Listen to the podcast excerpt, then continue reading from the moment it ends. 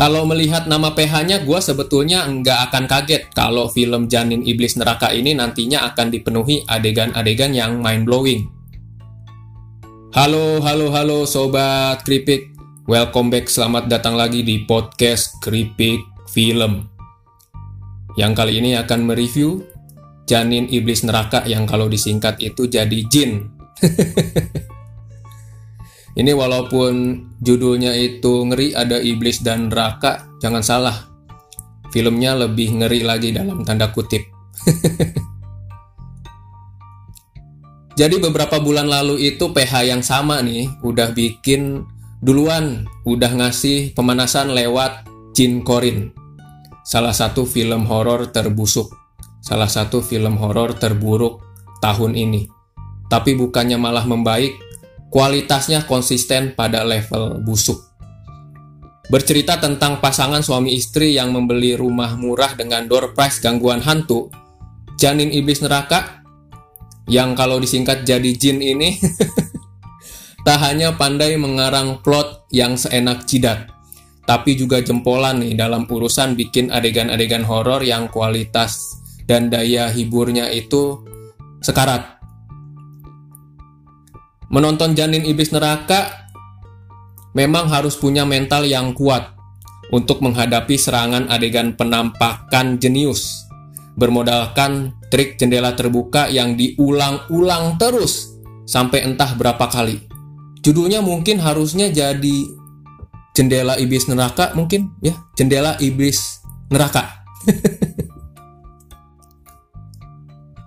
Bagian horornya yang super ajaib termasuk penampakan iblisnya yang dalam tanda kutip mengharukan nantinya dipasangkan dengan adegan-adegan ranjang yang kentang.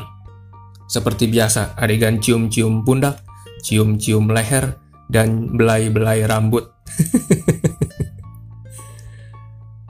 Sama seperti trik jendela setan tadi, jendela iblis neraka, adegan ranjang ini, adegan esek-esek kualitas Kresek hitam ini nantinya juga bakalan diulang-ulang.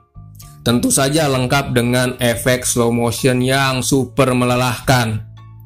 Tapi mungkin kejeniusan mengulang jendela terbuka dan adegan-adegan ranjang tersebut gue bisa bilang sih justru jenius.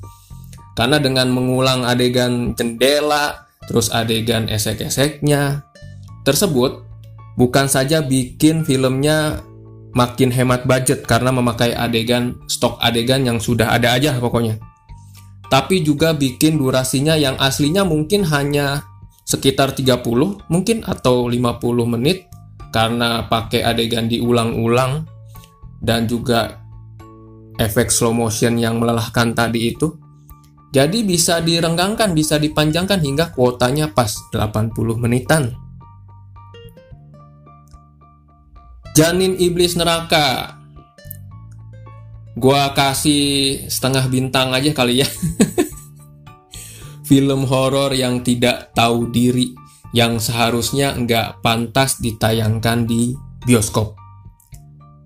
Tak hanya merampas uang tiket penonton yang lebih baik dibelikan bakmi ayam misalkan, tapi juga film yang sekali lagi nih kayak Jin Korin kemarin ngelempar tai asli ini. Film yang ngelempar tai ke citra sinema horor lokal yang sekarang itu sudah semakin membaik. Janin iblis neraka memang tai.